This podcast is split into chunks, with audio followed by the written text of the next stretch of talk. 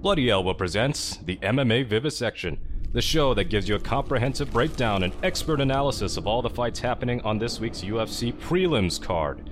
Paid Bloody Elbow Podcast Substack subscribers will hear bonus content, if available, at the end of the broadcast.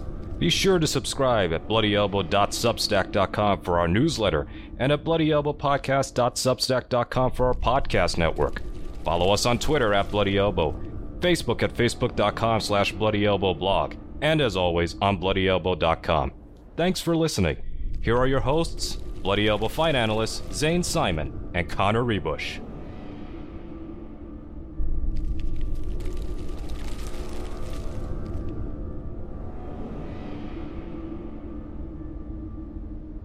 Cigar Page put together a great offering special for our readers. 60 G's, baby!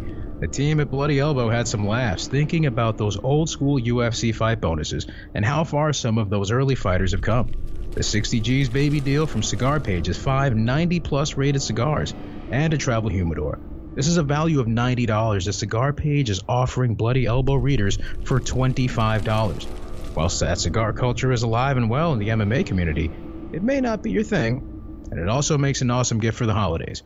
You can grab this deal today at cigarpage.com slash 60gsbaby. That's cigarpage.com 60gsbaby. Hey everybody, welcome back to the MMA Vivisection with me, Zane Simon, and my co-hosts, as always, Connor Ruebusch. That's me. Yeah, okay. Whatever. Uh, we're here talking about the UFC 296 prelims going down at the T-Mobile Arena in Las Vegas, Nevada this week with a headlining main main event between Leon Edwards and Colby Covington alongside Alexandre Pantoja versus Brandon Royval. And a prelim card underneath, a card under all underneath it all the way down that's just strong and well booked. Pretty good. Yep. No complaints. Mm-mm. No complaints. We've already made our complaints about the annoying about people being annoying on the main card, Vivi, but that's a small complaint to make. Yeah, hey, we got a couple more of those here, but Yeah, uh, yeah. They're all over the place on this card, but you know, that's MMA. yeah, you can't you can't base your love of MMA around your enjoyment of the fighters' personalities. That's a bad way to go about the sport. Recipe for disappointment. yes. Our featured prelim Josh Emmett against Bryce Mitchell, a short notice replacement fight for Bryce Mitchell after Giga Chikadze pulled out of the fight, which is too bad because that Chikadze Emmett fight would have been pretty fascinating Hmm. given Emmett's really long time love of standing six feet away from people and figuring out the right moment to jump in and try to crush them. Yeah. That feels like exactly the kind of dynamic that would be really good for Giga Chikadze a lot and maybe bad for him just a little. Yeah. This You know? one, on the other hand, much harder to call. I just wish I had seen Bryce Mitchell against a sort of squat, stubby power puncher before. Mhm. You know, if I'd seen that matchup, I might have an idea of what to expect here. Yeah, But really uh, don't know. Nothing doing. No way. Okay, so- yeah. it's again. It's he just fought Ilya Topuria, lost. Fought Dan, Dan Ige, barely won. Now he gets another one. Sty- stylistic variation in there. Emmett, um, certainly the, I, I think the oldest, most likely to be sort of past his prime of that group, The hardest punching but also the hardest punching, and probably even compared to Topuria, the guy who started with the highest athletic ceiling. Mhm. A really phenomenal athlete, very fast, very powerful, has a long way to drop off before it'll feel like fighting a normal guy. the pressuring midpoint between them, which is what makes this really interesting, honestly. Yeah. Topuria being the guy who is just absolutely Yes. going to come forward and make your life miserable. Ige being the guy who is most likely going to hang back and to try to counter you in bursts inside. And Emmett, the guy who is he's a middle distance fighter to a fault. Yeah. Um, I'll tell you what though, I have not been very impressed with Bryce Mitchell against Huh. this type.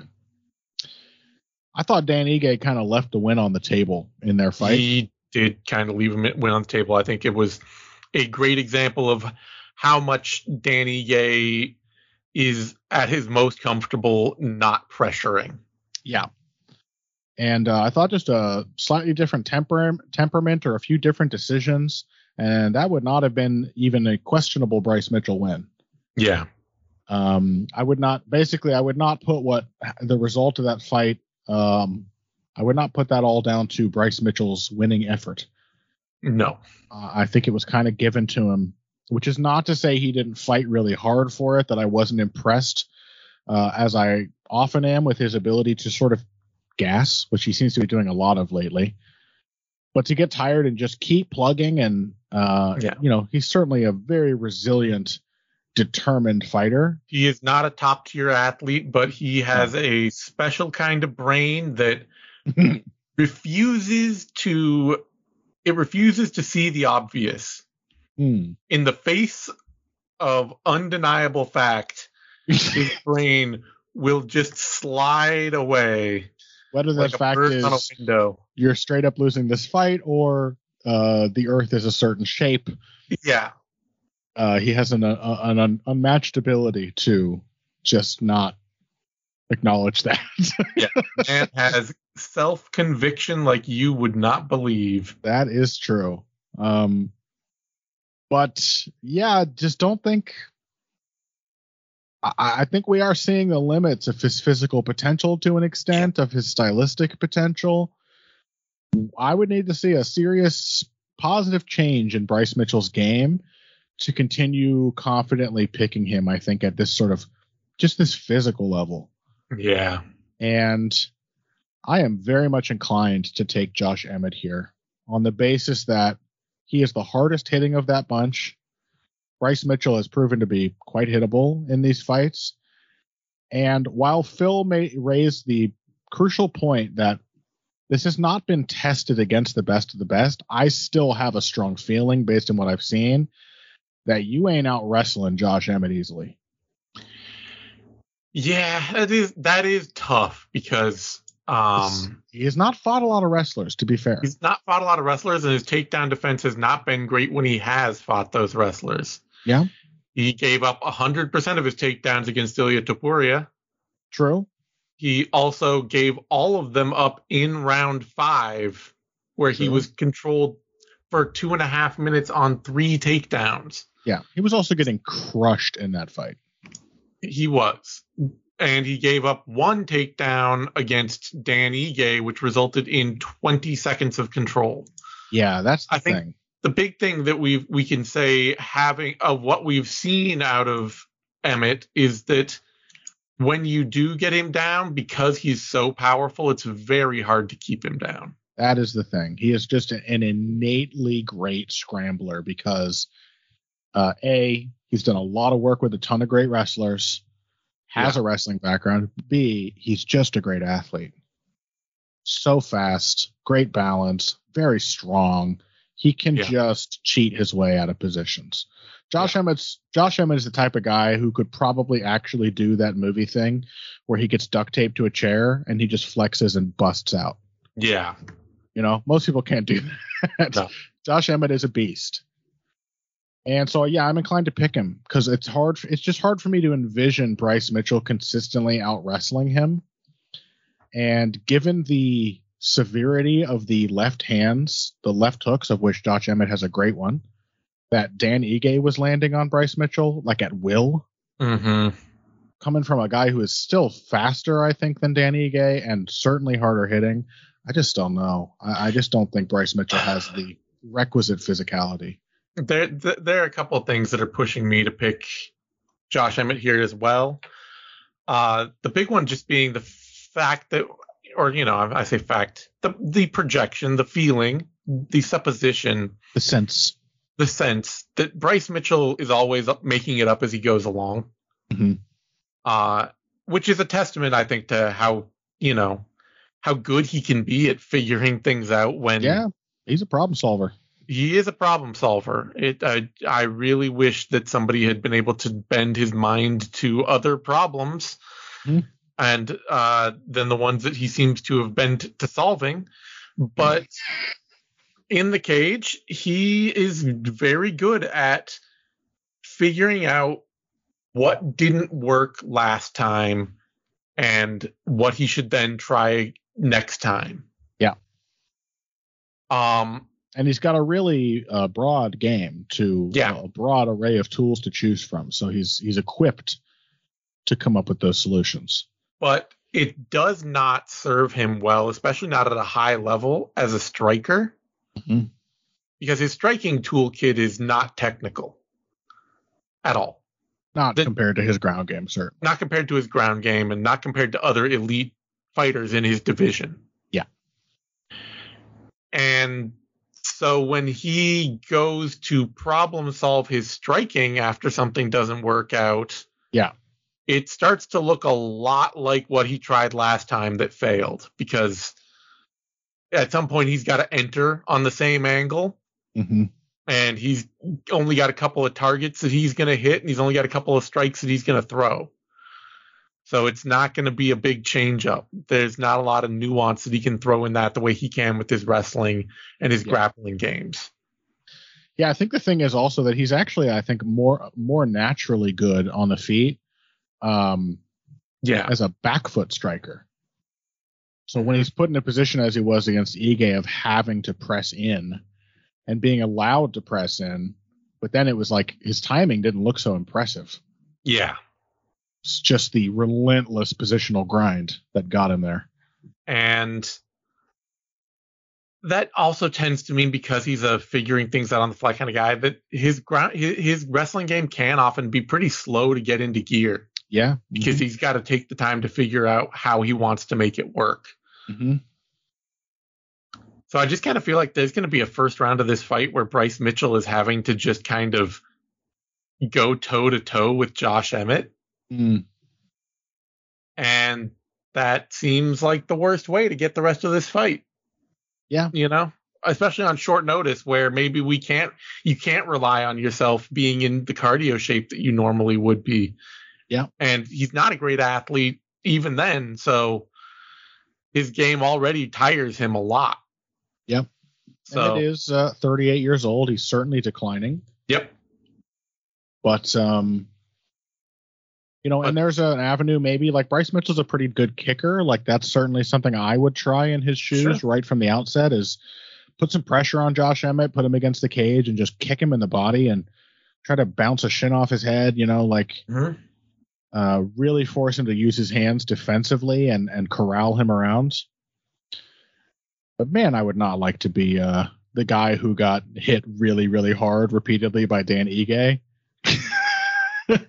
and have to go in there with the similar prospects on the table against Josh Emmett. Yeah. He just just hits like a truck, dude. like, Yeah. that's bad.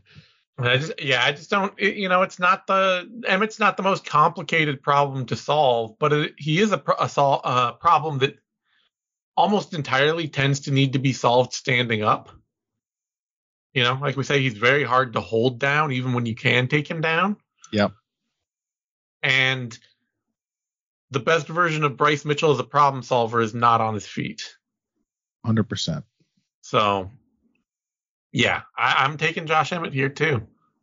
The short notice especially doesn't help either, Mm-hmm. just because I really do think that as he gets further and further up the division, Mitchell needs every bit of he needs every edge he can get physically to stay in fights. right. So coming in on short notice, Because he You're keeps probably- gassing. yeah. Well, he's just I mean, he's just not that fast or strong. He's not. Yeah. What makes him good is that he is solving problems and and he's got a his really he fights at a really intense pace you know but Yeah. that's like the stronger uh, and faster your opponents get the more taxing that pace is to Yeah, maintain we saw against Ilya Topuria. Yeah. Just went out there and shut him down. Like he just didn't have to deal with Bryce Mitchell. mm-hmm.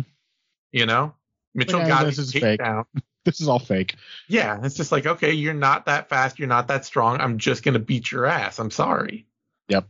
You know, Yeah, I think Emmett is clearly not as good as Topuria as a technician, but Yeah, no, clearly not. he's got. But I don't know that it takes a technician to beat Bryce Mitchell. That's Agreed. I don't. I think it's just going to be a problem of better athletes as he goes further up, who don't have to deal with the the fact that like a lot of what he's doing is reliant on him being able to put a pace on somebody and to keep giving them problems to solve. You know, keep trying to find solutions to the problem Yeah. that uh, a lot of lesser athletes they can't keep up with either. But Yep. really good athletes can be like, okay, you still actually have to traverse the space between us and set up a couple of different things. And if I'm watching and preparing for those, then I can stop you from getting to any of it. Yep. You know? Uh, odds on the fight. Josh Emmett is the underdog. Wow. Started at plus 107, is currently plus 187. Bryce Mitchell opened at minus 118, is currently at minus 212. I mean, it could happen, but I don't see the game in Bryce Mitchell that has beat Josh Emmett. Yeah. You know? Me neither. The only thing would be his fight up at lightweight against Des Green, but Des Green is a supreme neutralizer. Like Yep. just a dude who takes all the fight out of the fight. And he scraped by Josh Emmett by basically just not letting Josh Emmett punch him ever. Mm-hmm. It was not a good fight. Good good idea though. Yeah, good idea, Don't let Josh Emmett punch you. but not something I think Bryce Mitchell can replicate. Mitchell isn't any kind of neutralizer in that way. Certainly not. And then otherwise, you've got Jeremy Stephens out punching him, and Yair Rodriguez just being way too fast and diverse for Emmett to handle when you're giving Yair Rodriguez his preferred distance to set up his next fun Yair Rodriguez thing. And Ilya Topuria out techniquing him. But for Bryce Mitchell to just kind of have to play a slow version of the Yair Rodriguez game that's not at all dangerous on the feet. I don't I don't like that at all. Yeah. All right. Uh that brings us to a women's bantamweight fight that I think has it's weird. I. I know it's all okay. Yeah. Aldana Rosa. We're just Okay. both picking Aldana. I, it's just we I, we're we're gonna get through this in a minute because I, I we got a we, we got a time budget to keep here. It turns out. Yeah. But I just want to say this: this fight has the weird feeling of both imagined parody and imagined disparity. In that Those words rhyme. I don't understand them yet. well, and that they're they're they're opposites, parody and disparity. Um, Go on. I'm learning. it feels like it both feels like Aldana should be way better than Karol Rosa, but in reality, she's really just only a very little bit better than Karol Yeah. Rosa. But being a little bit better than Karol Rosa is probably going to make a huge difference.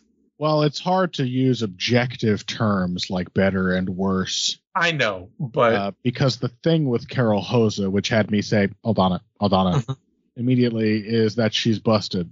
yes, and that's what I, I don't mean she's unattractive, okay? You Zoomer kids out there. Ian Garry, if you're listening, that's not what I meant. What I mean is something went wrong with her Yeah. game.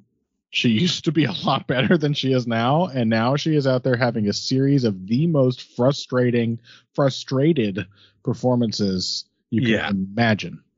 it it sucks. I, Aldana is out there still just mostly having her normal fights.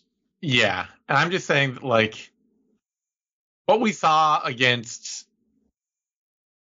Macy Chiasson and Amanda Nunes is exactly the proof that I, I, Irene Aldana is just a very middle of the pack bantamweight. Yeah, there we we agree. Just nothing separating her distinctly from the rest of her division. And Karol Rosa is also a very middle of the pack bantamweight that does not have any distinct separation from the rest of her division. Yeah. So that's what I mean. Like there's there's parity here, but I also just kind of expect Aldana to maybe run away from with this fight, just because, as you say, like she's not busted. There's something Yeah. wrong with Karol Yeah. Here, What's she doing out there? and she just yeah, for a fi- fighter who used to be a pressure volume striker, who could also then work off her back foot and fire in volume off the back foot. Was basically just working off the jab going forward and backward. She just now no longer seems like she has confidence anywhere and is rushing the clinch a lot, which then she's not winning her Yeah. clinch bouts. Or she's she's become really lazy in the clinch. It's very Yeah. strange. Like she just God, And- that fight with Norma Dumont. Well, but even more than that, her win, her fight with Yana Santos, Uh, like was yeah. Irene Aldana went out there and knocked Yana Santos out, just tuned her up for wandering in and throwing sloppy strikes. Which Karol Rosa capable of doing. But Karol Rosa just went out there and got scared by Santos blitzing her Yeah. and just had the most grindy, awful, sluggish fight possible. Oof. So, like I said, it's a it's a parody disparity problem where it's just like they're not there's not a lot separating these two women, honestly, in terms of their technical ability or their overall game. And yet, I just expect I I expect uh, Irene Aldana to find the discomfort Rosa has out there much easier to work around than Rosa has finding the comfort discomfort in Irene Aldana's game and working around that. Yeah. Basically, I get that. you see what I mean? hmm Yeah, Like- no, I understand. It, these it, it should be it should be a very nip tuck fight, and I just have the the feeling that Aldana's just gonna be like clearly better, but Yeah. not for any real reason. Uh, yeah, I mean, not not um, not not necessarily of her own doing. Yeah, she will she will appear to be much better.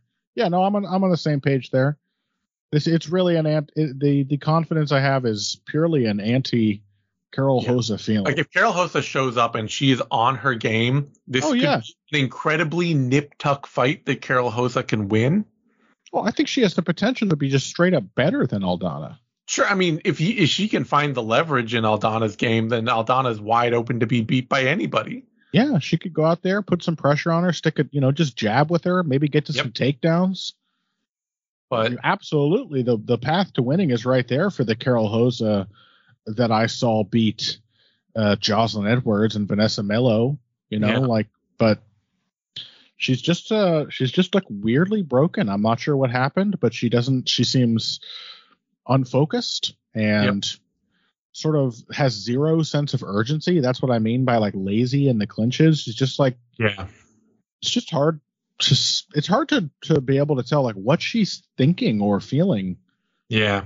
she's fighting she just seems flat in every I, one I, of I these get the fights feeling it, it, it was a. She, there used to be a confidence that she was just also stronger than people, so that she could handle them whatever they brought to her. And she's finding a division full of people that are just as big and strong as her. And so now it all has to be based on her technical ability, and the confidence isn't there. Without the yeah without the strength, the confidence is gone. it appears the confidence is gone so yeah aldana Aldana opened at minus 207, is currently minus 185. Rosa opened at plus 183, currently plus 165. All right. Cody Bart Garbrandt, Brian Kelleher. keller Yeah, yeah, honestly. another one I don't even want to break this down. Like You wanna Trevin talk about- Broken fighters. You want to talk about busted processes? Cody Garbrandt is your guy. Trevin Jones. It is the worst indictment of the in the world on Trevin Jones that he lost that fight to Cody Garbrandt because It's also was the it's also the worst indictment in the world on Cody Garbrandt that he lost the third round to Trevin Jones. Yeah, I mean, well, that's just it. Is it once Trevin Jones actually figured out maybe I should throw something? Yeah. Maybe I should try fighting him. Maybe that would be the way to beat Cody Hmm. Garbrandt is to try fighting him. He just started whipping his ass. and in like the most pedestrian, like because he's not comfortable whipping people's asses. No. You know, when it when it involves coming after the opponent, that is not Trevin Jones's wheelhouse. No. But he literally just stepped forward and threw what I'm I'm gonna go ahead and say without double checking his first combination of the entire fight. Yes. And it buzzed Cody Garbrandt and put the fear in him. Yep. And instantly he was just doing whatever Trevin Jones suggested he should do. Oh, you want me to move this way? Okay, okay, I'll stay Yeah. away. He, he, he- Cody Garbrandt is is his his game. You want to talk about confidence being lost? The another theme of this whole card, the tie between like confidence and durability, Yeah. it's gone, and It is gone, gone. it's Dur- been gone. Durability, I will stand by this forever. Durability was never Cody Garbrandt's first problem, but it is absolutely the problem that has been created over time. The awareness of durability being a problem is as much a problem as the durability itself. Yeah. Like Cody Garbrandt, you go back to the first fight that he got knocked, you know, the first TJ Dillashaw loss, the second TJ Dillashaw loss, the Pedro Munhoz loss. Yeah. You go back to all three of those 2017, 18, 19. The punishment Cody Garbrandt took to get to the point that he got knocked out in those fights Yeah. was absurd. The chin was not the problem. It was that he could not stop taking the punishment until the chin was gone. I mean, I will say, as I believe I've said the last few times you've made this point, I, I get what you're saying. I don't think Cody Garbrandt was ever very durable. He he may not have ever been very durable, but he was more than durable enough to be champion at one point. Yeah, he could have made it work with his durability. He would have always been fragile for an elite fighter, I think. I mean, just the fact that he got like one shot KO'd uh, as an amateur, that possibility was just there. Sure. But yeah, he could have made it work with the chin he had if he hadn't just invited punishment. Then he did. He got punished a bunch. Yeah. Got knocked out a bunch. Like I would say GSP was probably not Yeah, yeah. Mhm. very durable over his career. Yeah. But he knew that and he figured it out really fast after that uh, loss to uh, Matt Serra. Era. And he would get buzzed in a lot of his fights, but he would just fight around Mhm. that that issue. He's like, I'm just not. How about I'm, how about this? I'm not going to get finished. Yeah. I'm not going to keep getting hit. I'm not going to do things that allow you to hit me. Yeah. Anyway, Yeah. what's happened is Cody Garbrandt went through that process. He just kept getting hit. He kept getting hurt, and now, way too late, he has tried to reconfigure his entire game. His confidence is shot the moment he gets touched with anything, almost no matter how badly it really hurts him. Yep. And he goes into uh, flight mode. yep. He starts And- galloping. Yep. He just and and and and what has emerged to fill the space before he gets scared out of the fight is not impressive. It is, It is a back foot safety game that does not hurt anyone and tries to wait for people to walk in Yeah. and make big mistakes. which somehow, despite the directionality of it, still does not make use of the genuinely good jab Cody Garbrandt has in his arsenal. He has never understood what a jab is for. Yep. He has a uh-huh. good one. I mean, he's got quick hands. He hits hard. It's really nice and straight. His his footwork and positioning, at least before, were generally pretty good. He had all the makings of a good jab, and when he threw it, you would see. You're like, damn, that was like a just like a a bolt, like really impactful. But somehow, despite becoming a fully committed back foot fighter, his jab is, if anything, less present than it was before. It's because he's all now. It's all waiting for the trying to do t- trying to one shot his way to safety. Yeah, right. Yeah, because a jab means you might create an exchange. Exactly. Um, Got to be the one big punch. Otherwise, I'm creating an exchange, and I can't afford an exchange. Yeah, it's just totally dysfunctional. And yeah, Brian Yeah. Keller has his problems. He could get finished early. That's how he gets finished. If he doesn't, we're talking about a, an aggressive, opportunistic finisher Yeah, with Kelleher. a pretty well-rounded game. I am not picking Cody Garbrandt over that. Kelleher is a he's a cold starter who moves fast, which puts him in position to get finished early because Yep. he's trying to get warmed up into the fight by starting hot. Very Donald Cerrone.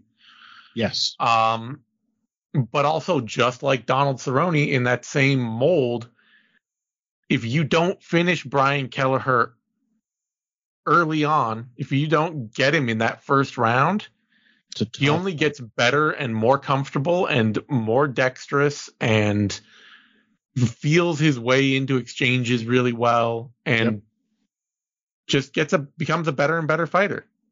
basically his whole career, he's either getting finished really quickly or he is having a war with somebody. Um, unless he's just crushing them the whole time, which also happens. Yeah, I'm 100% not picking Cody Garbrandt over, especially because Brian Kelleher is a dangerous fighter who knows it, who likes finishing people, yeah. unlike So- Trevin Jones. There's a chance that he walks into something early, but Cody Garbrandt isn't pulling the trigger on those chances anymore. No, So all Kelleher has to really do is not put himself out early in the fight, and usually that's by submission. And Garbrandt is not submitting people. That's no, not. sure not. That's He is that- trying to wrestle him. Yeah, he's he's got the alpha male sensibility there of, oh, I got you know, I I went for something for a second and it wasn't obviously right there, so I'm gonna back off and reset. Yep. And so he's got to he's got to knock Brian Kelleher out, or Kelleher's just gonna get more comfortable and start tuning him up, and it's gonna happen a lot faster than it did for Trevin Jones. Yep. odds on the fight, Cody Garbrandt is okay. People, oh, that makes me sad. Cody Garbrandt is the favorite, opened at minus two hundred and fourteen, currently at minus one ninety three. Hey, you know, Joe Rogan was impressed by that Trevin Jones fight. Brian Kelleher opened at plus 188. He's currently at plus 171. Those odds just need to get closer. I'm sorry, but I get that Brian Kelleher was never champ, and I get that Brian Kelleher loses a lot of fights, but he- Have you seen Cody Garbrandt? yeah, Cody Garbrandt is he is in Tony Ferguson territory at Just what I was going to say. We are we are past the point where you you should not have picked Tony over Beneil Dariush. Yeah, You know, I know uh, they've Cody's gotten some more forgiving matchups. Like truly, Trevin Jones is like the most forgiving matchup you could imagine. yes. He's an unbelievably passive and reticent fighter, Mm-hmm. and even then, he almost threw it away. You know, Really close. you, you just I just not picking him over anybody decent and aggressive who hunts finishes themselves. Yeah. All right. That brings us to a women's flyweight fight. Casey O'Neill, Ariane Lipski, and um,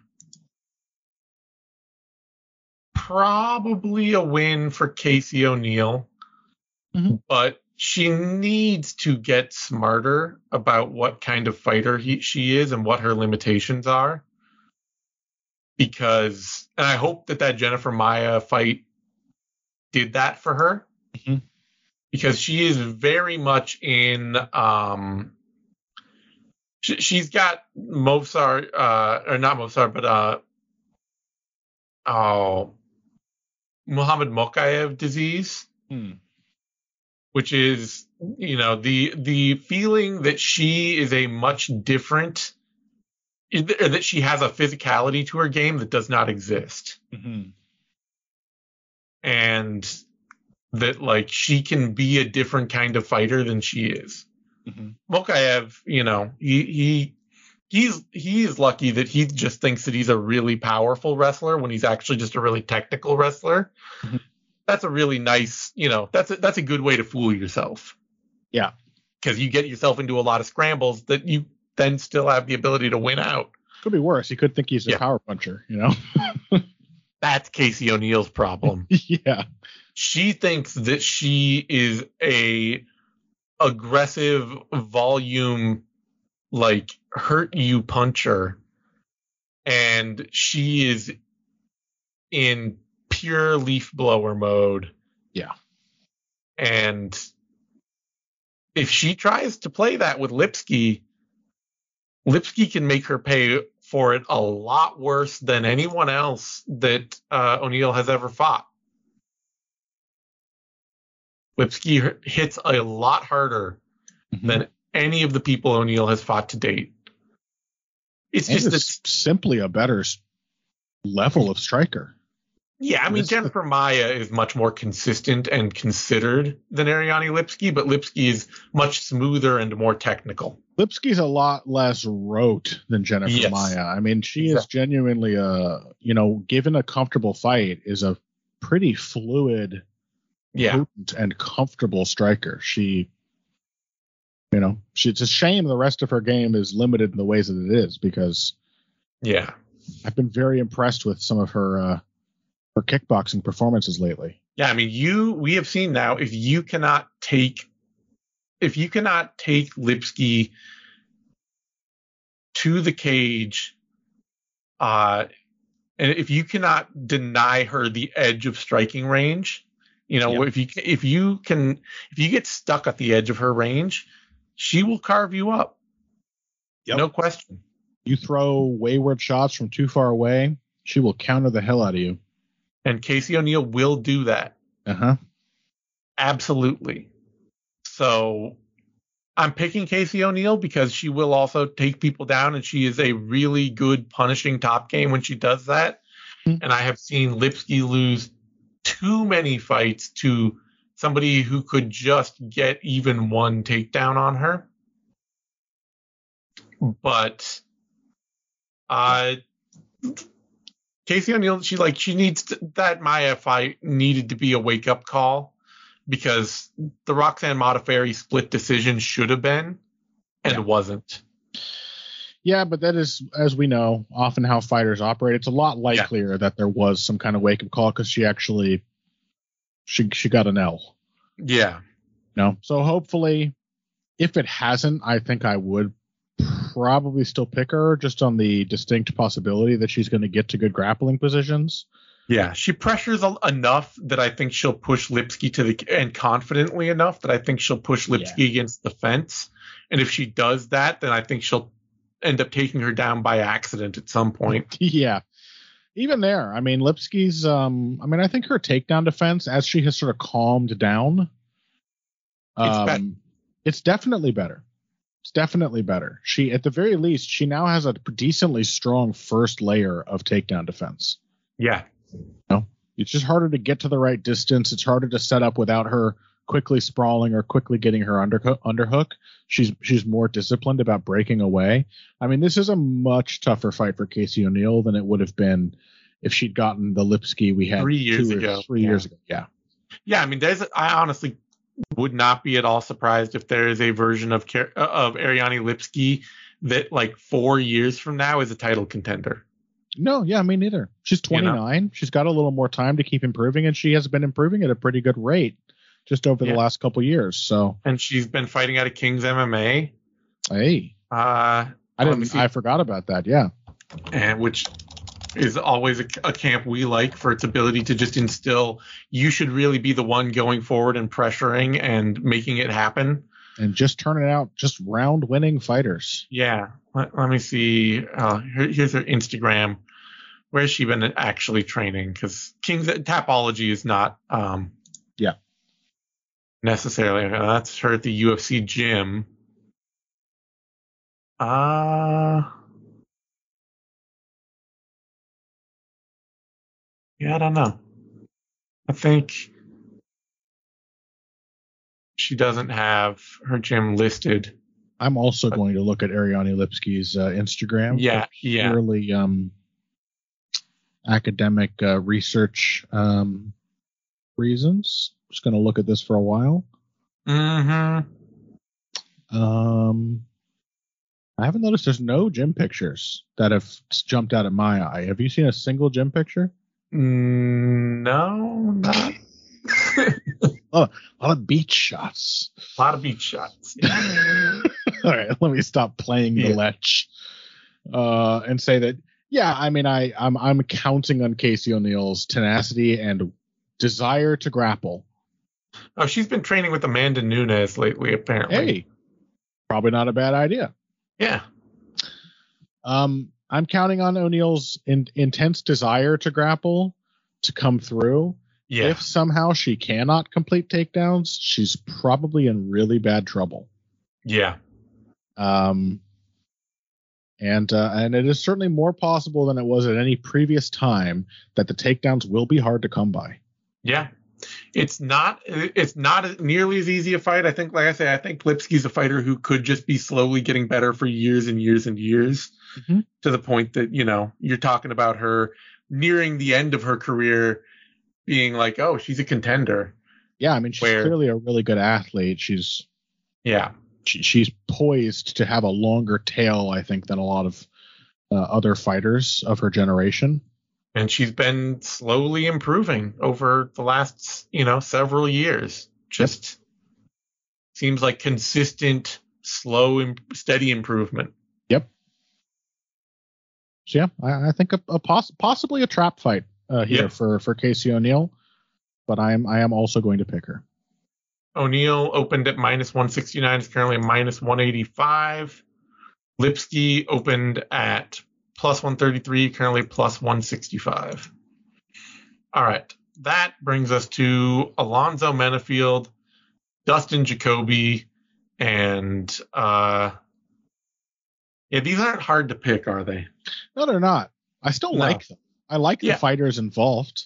Yeah, I, I think that this is this is a this is the right fight for Alonzo Menifield. And considering, let's see, did Jacoby lose his last fight? No, he beat Kennedy Nzechukwu. Um, it's not. It, it's a reasonable fight for Dustin Jacoby. It's a sidestep for Jacoby, but uh, it's Yeah, but definitely the kind of Needs a fight couple of those anyway. yeah, and it's the kind of fight that Menifield has been building to for a long time.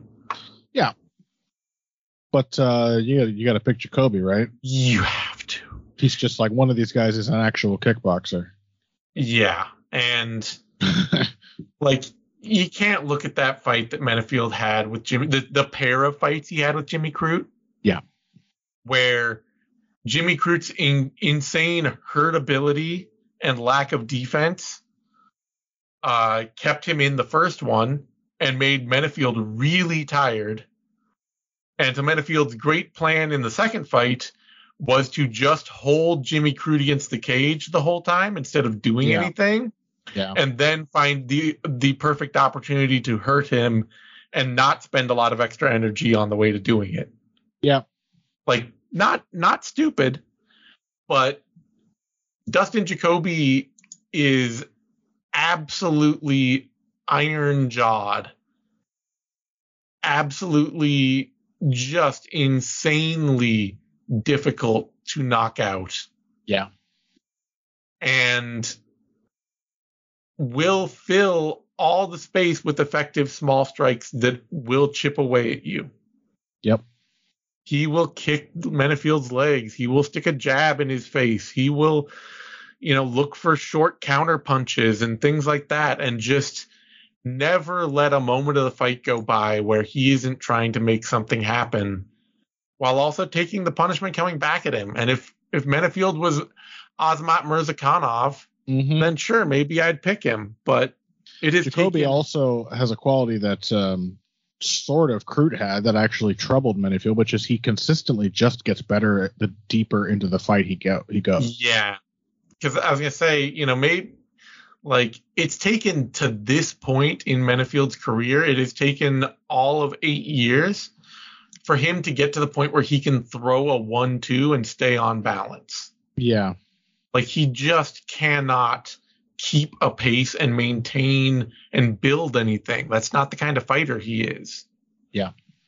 He has been teaching himself how to throw with the kind of insane power he has in a way that can be effective for more than one shot at a time for years. Mm-hmm. And there's just a limited ceiling to that, you know? Yep.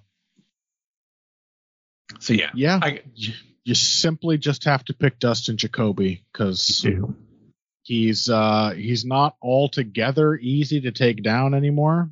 No. Um, not that that is like a no kind of great wrestler, yeah. exactly not that that's even a great path, but it's often something a guy in Menifield's position would choose against the kickboxer he's fighting. Mm-hmm. Not going to be easy to get those. Not super easy to hold up against the fence. I mean, Jacoby actually has some skills as a clinch fighter that you have to deal with in that range. And then the whole process of being just having, because because to be honest, like it wasn't even Menifield proactively getting Crute against the cage for a lot of the fight. It was Crute trying to wrestle him Yeah. and Menifield stuffing the shots, and then it turning into this horrible, grimy clinch Yeah. battle against the fence. But it was usually Crute initiating. Otherwise, Menifield's approach was to be very negative and not do much. Stalk and stare and wait for the perfect opportunity. And that, that leaves a lot of room for Dustin Jacoby's jab and Dustin Jacoby's low kicks and Dustin Jacoby's being a kickboxer. yeah. Like I don't I will not be surprised at all if Menifield drops Jacoby early with a huge overhand. Sure. But if Jacoby rides that out like he has against pretty much everybody in MMA, you know, even even against Azamat Murzakanov, who could just bomb him with single shots for the whole fight, Yep. started to find Jacoby hard to handle by the end of that fight. As far as I know, the only guy who has knocked Jacoby out, he has he has two uh, stoppage losses to strikes.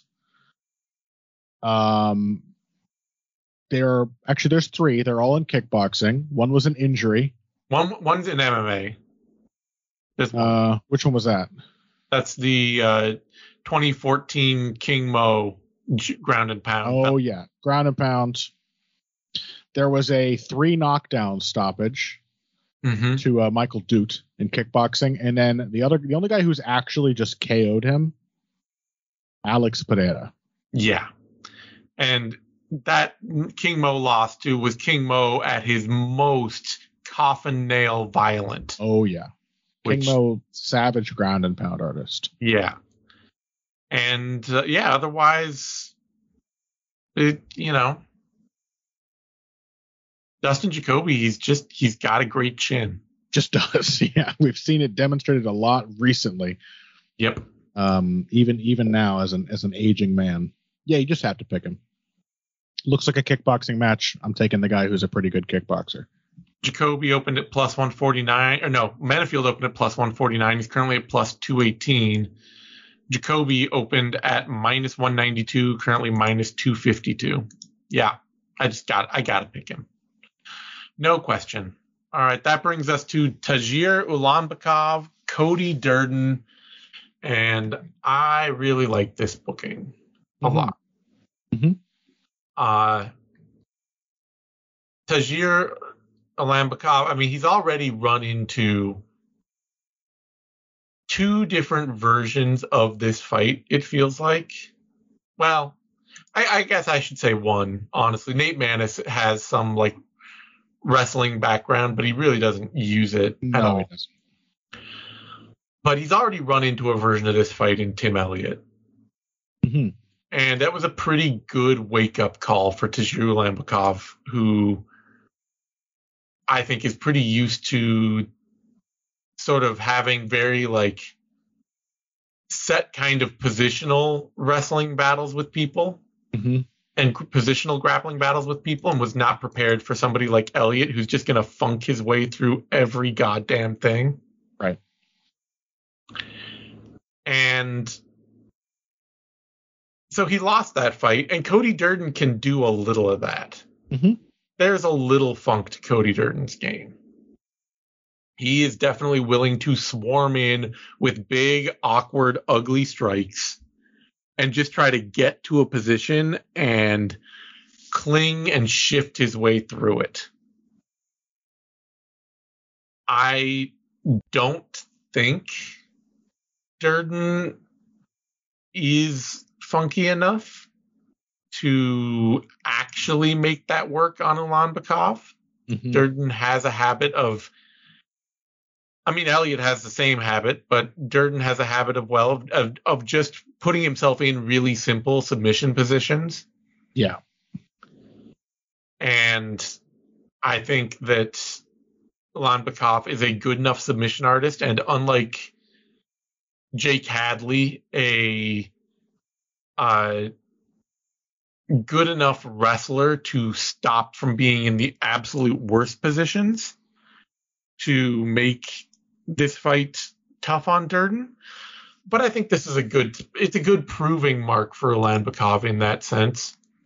And for Durden, it's you know, it's the kind of fight that he's wins over JP Buys, Carlos Mota, Charles Johnson, and Jake Hadley have been building him to a fight where he has to tough or test himself against somebody who can hang with him potentially in every position. Yeah. So My, Yeah. my question is, what is when when Cody Durden takes a look at Tagir Ulanbekov, how where is he going to tell him to go back to?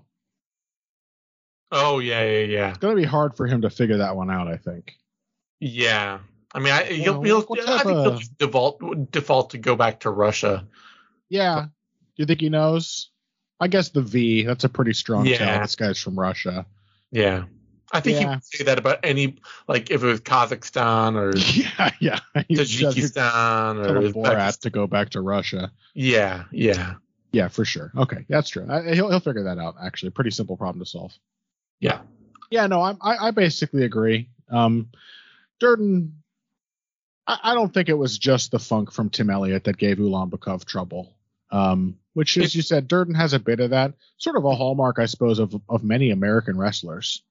Yeah, I'm probably revealing some ignorance here, but it seems to me that funk as a concept is sort of an American wrestling thing. yeah. I agree. Um, but it's not the defining trait of his wrestling game. No, Uh, he is much more of a sort of classic positional control wrestler when he gets there. And I think he's just. This comes up so often when we talk about Tim Elliott, but you want to talk about somebody putting themselves in like in just bad finishable positions on the ground. You have to think about levels sometimes. yeah, And Cody Durden got done by Jimmy Flick. yeah, you know the dude does ha- appear to have a special ability to just get quickly submitted by people. He Quickly- also got deep into a guillotine from Jake Hadley that was right near the bell. that's true. And he got absolutely very likely got saved by the bell. Yeah, um this is something Ulanbekov is good at doing. He's very good at finding sneaky guillotines in particular. Um so yeah i just don't really see Durden being able to swamp him badly enough in the wrestling that he can safely avoid the many opportunities that will be there for Ulanbekov to catch his neck. Yep, that, that's kind of how I feel. It's just there's just not enough funk of Tim Elliott's funk to Hadley to keep him from being predictable. Yeah. and Ulanbekov is a very dangerous fighter if you're going to be predictable against him. Yeah. So, but I I say I like it because I do think that Mhm. there is enough of the relentless aggression and res- wrestling grappling combo to Durden Oh yeah, to ask some of the same questions that Elliott asked of Ulan Ulanbekov and that Nate Maness and Allan Nascimento did not ask. yeah, certainly just in the realm of of pace and pressure. Yeah. Um, it's probably going to be a, a very fun grappling match to watch. Yep. So i- if Ulanbekov just can't handle the pace and if he like tries an early submission and can't get it and then is just succumbing to the relentlessness, he could end up with the same loss. Yeah, Hundred percent. Uh Ulanbekov is the favorite here. Opened at minus 159, currently minus 161. Durden opened at plus 125, currently at plus 144. All right, that brings us to a featherweight bout. Andre Fili, Lucas Almeida, and yeah, talk about this a little because I think This I, is, uh, you think what? I, th- I think I may have stolen your turn last time. I can't remember. Oh, I, th- I think we're I think Okay. we're on track. Yeah. Okay, good. I mean, it's not that strict. Somebody No, says something not. first, and then we discuss. Um, yeah, they, this is what they do with Andre Fili now, I guess. Yeah, I feel bad for I I I know I've said this story before, but I will I continue to feel it's one of my many things that I just feel so sorry for with fighters. Yeah. Is it years and years ago I wrote on Twitter this was probably like 2020 maybe 2018 honestly. That mm-hmm. although so that would be 5 years that was 28 for Andre Fili. I'll say it was 2019. Let's say it was around the Myles Jury fight or something like that. I, I, I wrote that like, you know, it's wild to see Andre Fili go from like young prospect to seasoned, uh, you know, mid card action fight veteran in the UFC, something like that. And Fili saw it and he was like, whatever, prick. I'm, you know, my best years are still ahead of me. Yeah. I'm, a, I, I, I haven't even hit my prime yet. I'm, I'm still, you know, how can you say that about like a 29 year old or something like that? Yeah, yeah. And here we are years later. And I just am like, man, I'm sorry. Because, It's your fault, really. yeah, like you cursed him. I spoke it into existence and I'm sorry. No, like, I mean, that's not that's not what happened. It's it is the No, unfortunate thing. Like, I mean, I think about this all the time. How can you not if you have any morals at all, yeah, and you're basically in a job which is the that of a critic? yeah, You're like the, some annoying asshole who like doesn't do the thing but talks about the thing. Like, shut up. It's yeah, a very natural response for an actual professional in the field we're criticizing to have. Yeah. That's where there's a reason that I don't try to like go out and, you know, try to point my commentary to fighters and like, Definitely not. Which is why you don't snitch tag. You know, I'm gonna say some things that, yeah, you're right, you genius snitch tagger. I wouldn't say this to his face. That's Yeah, why i didn't tag him. yeah. I don't. I, I, I'm not trying to do it. Like, actually I know how important. I know how important maintenance of confidence is to people in Yeah. this game. Yeah. Going in and just being like, here, let me take, let me try to destroy your confidence in yourself. Yeah. You know, like I remember there was a heavyweight in the UFC years ago, Christian Colombo, Hmm. and I wrote a welcome to the UFC on him, and I was basically like, well, he's kind of too old to progress a lot, and he's kind of too slow to surprise anyone, but he fights hard, so here's to him. And he like I I I interviewed him after that, and he was like, "You asshole, but you're also right." like I'm sorry. hey, respect to Christian Colombo. yeah, that's a that's a an admirable attitude to have when you're again talking to the annoying little shithead who's just criticizing with no stakes. yeah. He's No like, yeah, you, you know, you're not wrong, but I'm going out there and I got to fight anyway, so fuck you. I was like, yeah, no, if you're like an author or a filmmaker, like even then you should be careful about like getting too obsessive about reviews. yeah, don't read them. Like you know, some know. people can read some and can Sure. have a good response, and you can learn things from criticism. Yeah, As a fighter, like just don't. just don't. You need all of your confidence. Yeah, just don't. You know, take take take the advice from people that you uh that you trust. That Stay you in your bubble. Have a team that like Yeah. Pumps you up relentlessly all the time. Yeah. Trust your coaches to improve you and look out for you, unless you know you got creepy coaches. But sorry, you're in a trust. you're in MMA, so you probably do. But what can Yeah. you do? You're in a Uh, trust. you know, I, I'm going to say this actually. I, I'm gonna have a more positive spin because I think you were right. I think Andre Fili was destined to sort of just be the guy. He was. I think it's possible that your extremely annoying and incensing remark was the thing that inspired the very real, gradual, and realistic, but definite improvement that we have seen out of Andre Fili. Sure. I think you're actually responsible for that. So you can actually take credit for, you know, the Yeah. fact that he's out there having close, good fights with Charles Jourdain and Nathaniel. uh, and Nathaniel Wood, and that he's out there, uh, that he's out there, you know, having close fights with guys like Sodiq Yusuff and knocking out Sheymon Moraes, and I think that's actually Beating Bill Algeo. beating Bill Algeo. That's you. You did that. Yeah, thank you. I like to think so. Um, really, he should he should thank you. Yeah. No, I mean, you know, I, I don't I I think this is just this is the role Andre Fili fills. He's he's uh Yeah. he's a gatekeeper, action fighter, and it's mid card action fighter. He makes for a good gatekeeper, and otherwise he makes for some some really filler is too demeaning a word. Like you just Oh, yeah. need a fun fight on the card. Throw Andre Fili against one of the other guys. when I say mid card action fighter, what I mean is somebody that can be positioned anywhere on a fight card Yeah. Other than the main event. And you will see them out there and you'll be like, oh, I'm happy to see that fight. Yeah, I'm always happy to see Andre Fili fight. Yeah. He's always fun. And um yeah, and is quite good, just not championship good. Yep. Anyway, this seems guaranteed to be an entertaining Andre Fili fight It does. because uh, Lucas Almeida doesn't have but one mode, Yep. and it is war. Uh, I We. If Andre Fili is smart, which he is. Yep. Um, very another winnable. fighter, by the way, like seems quite pretty uh, humble and self-aware.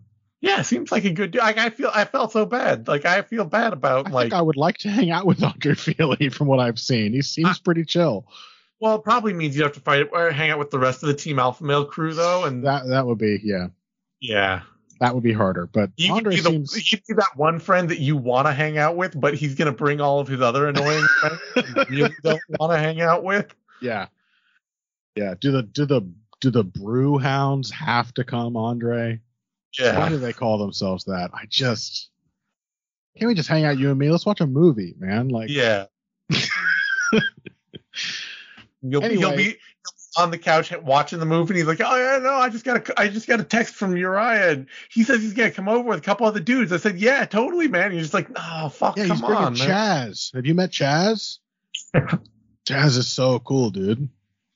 They're bringing pizza. Yeah, Well, all right, I guess. Jesus. yeah, Uh, the thing is, is that if Andre Fili wants it, he can take Lucas Almeida down. he absolutely can. Pat Sabatini had no difficulty taking Lucas Almeida to the floor. Um, and that would probably be a very smart thing to do because Almeida is super hittable and not even the most durable guy in the world, but he is every bit as insane as Charles Jourdain. Yep. Uh, not as good, not as sharp technically, but man, he will accept the same kind of wars and not back down. And he will dish out some hellacious punishment no matter how many times you hit him, unless you can stop him. If you take him down, you're going to take some of the starch out of his collar. Yep.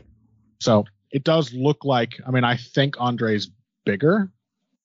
I think he'll probably get a little room to maybe try his kicking game, but it looks like a fight where I'm really only picking him to win confidently because I expect him to hit some takedowns. He has more things he can do because if he just chooses to have, like Fili, I was thinking about this. He's very much like a Jim Miller kind of striker. Um, not That's a the pretty good. That's a pretty good comparison. I get what you're saying. Yeah, where it's just like he's not at his best going forward Yeah. and he's not at his best going backward. He's really at his best when he gets to have a 50-50 exchange. Yeah. In at the edge of range where he's getting to select what he wants to do in his own Give him a time, sort of a directionless fight, a striking match, and and his Okay. striking looks good. Mm.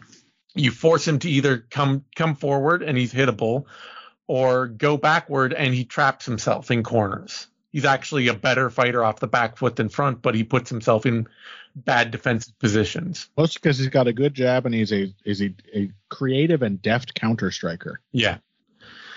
So that like if he allows himself to have that kind of striking match with Lucas Almeida, he puts himself in a very 50-50 fight where Yep. Almeida he's just gonna bank on being the better skilled fighter in Almeida's best skills. And we saw Almeida like against Michael Trizano in that Mhm. fight where Trizano stung Almeida, but over time, it just kept being a worse fight for Michael Trizano. Yeah, he is fearless and fights at a really high pace. And is powerful, just He's sharp. powerful.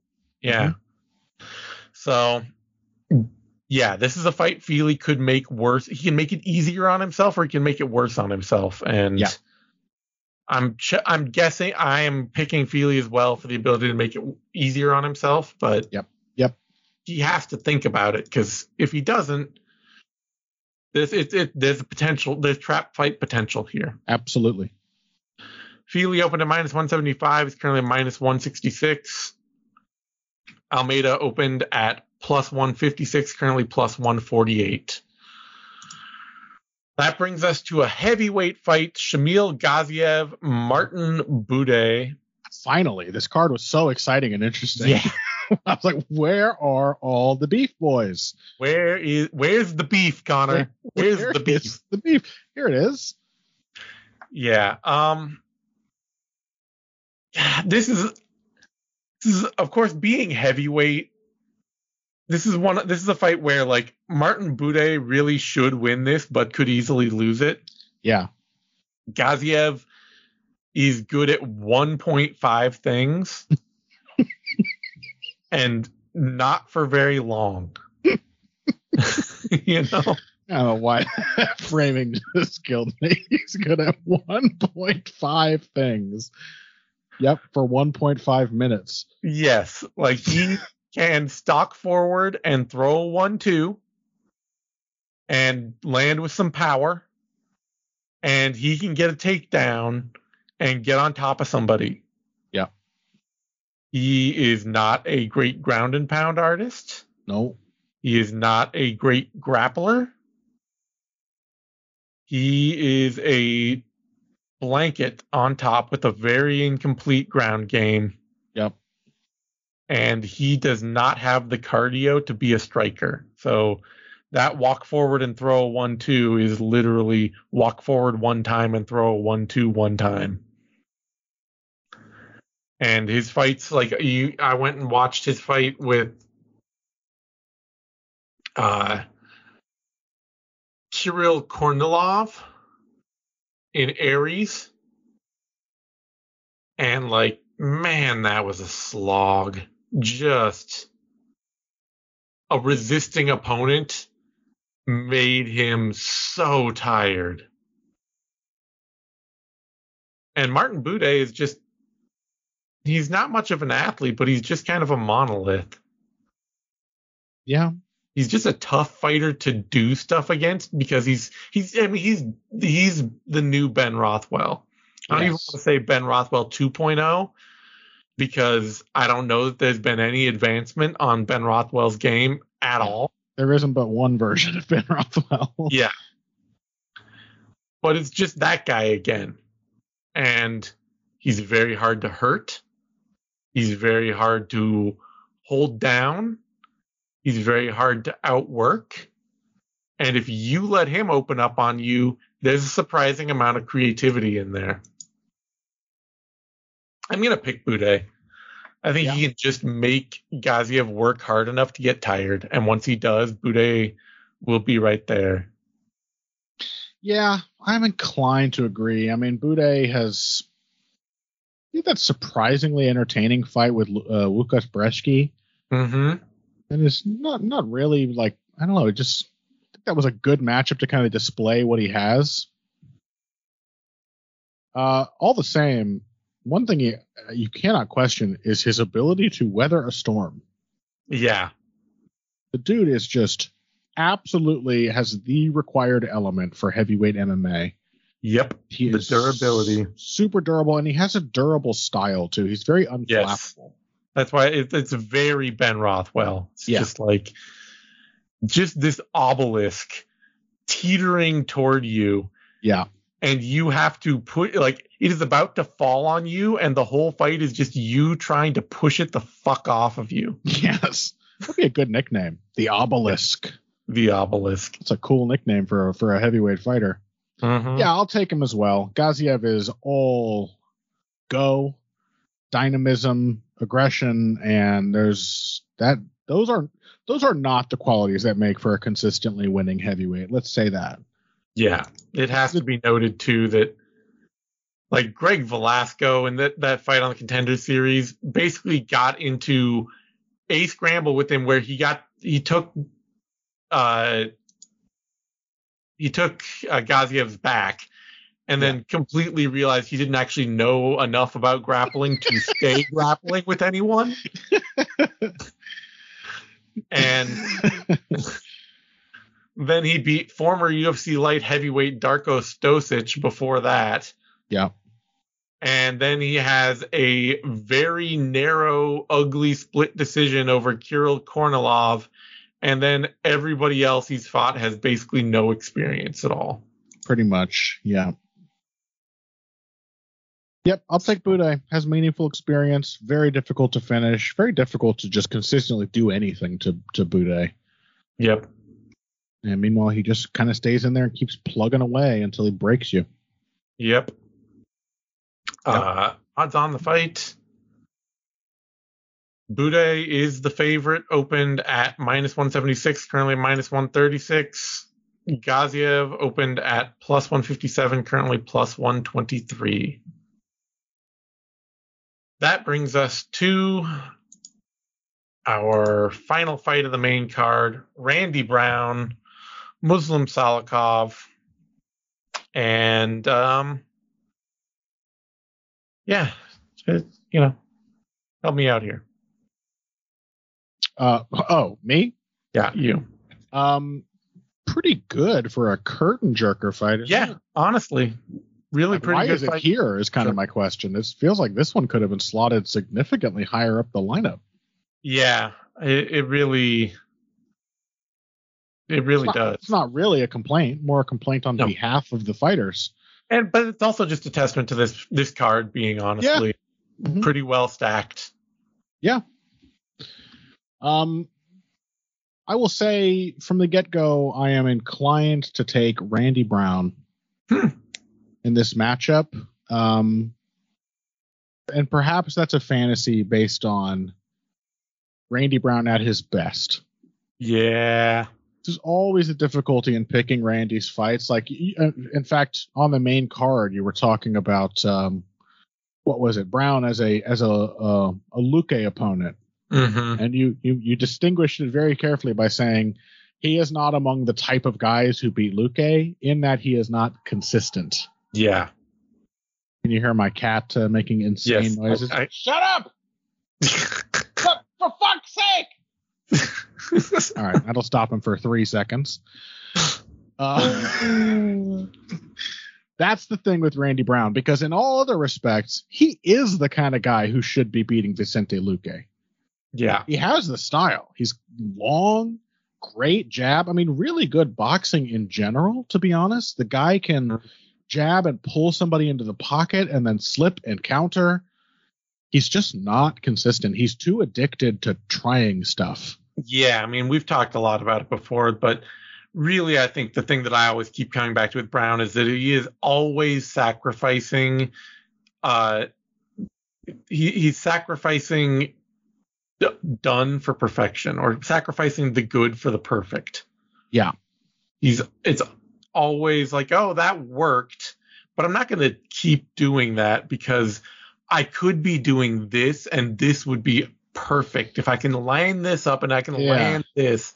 That would be perfect. He just wants to do the coolest shit he can Yeah. rather than simply knocking out the win. Yep. Um, and so that's the difficulty because I look at Randy Brown doing his best. Like, yeah, he can definitely just land a bunch of jabs on Muslim Salikhov. Mm-hmm. Uh, he can absolutely pressure him using his reach. Um, I mean, Salikhov melted under the pressure of um, Nicolas Dalby Yeah. and part of that was like the physical wrestling, but part of it was just having his striking defense tested with straight shots over and over Mhm. again. And yeah, his stance just collapsed and he just ran himself into the fence repeatedly. Randy Brown can definitely do that. Yeah. Okay, now's where you caution me. You tell Yeah, me why I'm actually fantasizing. Will he? Because I mean, the thing, the flip side of that is that Muslim Salikhov is also the guy that will just fight smarter and win rounds. That's true. Like Mu- Muslim Salikhov is, he is pressure allergic. Yeah. and can be pulled off of his game where he will have a meltdown. But he can also just go out there against Francisco Trinaldo or Elizeu Zaleski and stick on a jab surprisingly well and stick on some pressure and land the occasional big power shot, go for the occasional exciting spin, but otherwise just stick on a pretty patient striking game that keeps him in his comfort zone. Yeah, it's the reach of Brown that makes it that kind of difficult to see. Like, But Brown is never a fighter who is going to just keep and lean on his reach. You know? it's true. he will always it's the pursuit of the perfect he will he will lean on his reach every now and then but he'll also just get like 10 feet away Yeah. and move around and let you come to him and bring him a fight in the pocket or just be pressured and or meet you in the pocket and step way inside trying to land something cool. It's never like oh i'm just going to stick here and make this a, a game of reach and Yeah, consistency. Where Salikhov i've you know he will all he will fight and you know he'll pressure and fight his way around a jab sometimes like he can't Sure. fight his way around a volume if you're going to be out there like Dalby or Li Jingliang Yeah. but Brown is a, this is the other sticking point. Brown is a pretty not I mean f- first of all he's a, he's a pretty high output fighter. Uh, This is the thing like I watched like Salikhov's fight with uh, Zaleski. yeah Zaleski's a pretty high output fighter, but he did not have the reach and wasn't able to track Salikhov down. Um, so he just missed most of the shots. Brown is just statistically more accurate than Zaleski, I think in large part because he's got longer arms. yeah Um, he could just touch people for free a lot more easily uh, from his range, and does it just makes it harder for me to see Salikhov because what you're describing is essentially Salikhov neutralizing him. Not even neutralizing him it's just You think he's Going to in- pu- push him into the fence and beat him up? well, not even push him into the fence. It's just sort of like go in and land the the kind of jabs and big shots that make Brown work less. You know, like ha- have a, a performance that is not uh, as effective. I guess I don't know. Maybe that is neutralizing. But you're right. Brown does just put out more strikes. So He puts out a lot of strikes with his reach, and is like he's inconsistent in sticking to that, but the work rate can kind of make up for that to some extent. I, I don't know. Yeah. Uh, We, we may as well disagree on one. I think we've been Yeah, I'll, I'll take. I'll stick with Salikhov. The, the work rate is a problem because I don't think of Brown as working that hard. But he, you're right; he does put out more than Salikhov. Throws a lot. Yeah, he gets hit more, but Yeah. he puts out more. I will. I'll stick with. I'll stick with Salikhov. I just think that he can do. He can freeze Brown up a little. A, a little with indecision. Yeah. And defensiveness, a defensive acumen that Brown isn't used to. Yeah.